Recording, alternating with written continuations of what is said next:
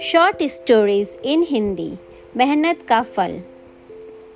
एक गाँव में दो मित्र नकुल और सोहन रहते थे। नकुल बहुत धार्मिक था और भगवान को बहुत मानता था, जबकि सोहन बहुत मेहनती था।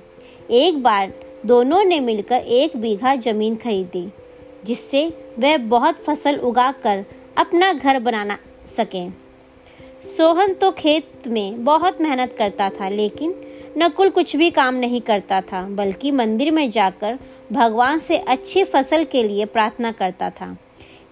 इसी तरह समय बीतता गया। कुछ समय बाद खेत की फ़सल पककर तैयार हो गई, जिससे दोनों ने बाज़ार में ले जाकर बेच दिया और उनको अच्छा पैसा भी मिला। घर आकर सोहन ने नकुल को कहा कि इस धन का ज़्यादा हिस्सा मुझे मिलना चाहिए, क्योंकि मैंने खेत में ज़्यादा मेहनत की है।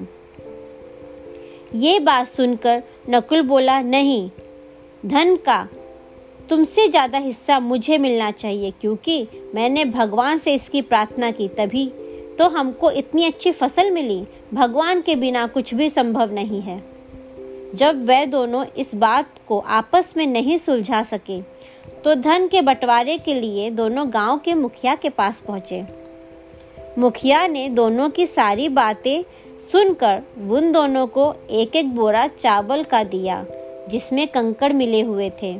मुखिया ने कहा कि कल सुबह तक तुम दोनों को इसमें से चावल और कंकड़ अलग करके लाने हैं। तब मैं निर्णय करूँगा कि इस धन का सबसे ज़्यादा हिस्सा किसको मिलना चाहिए। दोनों चावल की बोरी लेकर अपने घर चले गए।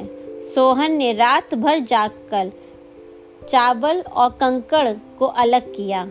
लेकिन नकुल चावल की बोरी को लेकर मंदिर में गया और भगवान से चावल में से कंकड़ अलग करने की प्रार्थना की।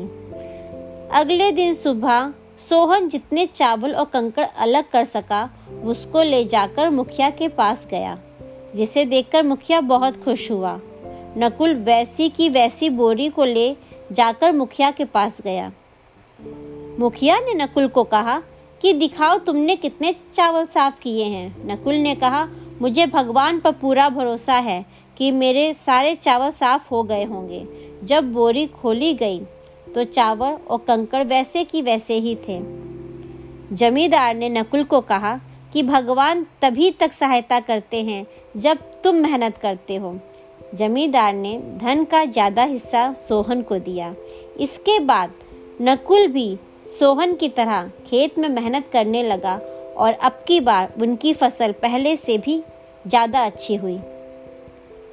मोरल ऑफ़ द स्टोरी इस कहानी से हमें ये सीख मिलती है कि हमें कभी भी भगवान के भरोसे नहीं बैठे रहना चाहिए। हमें सफलता प्राप्त करने के लिए कड़ी मेहनत करनी चाहिए।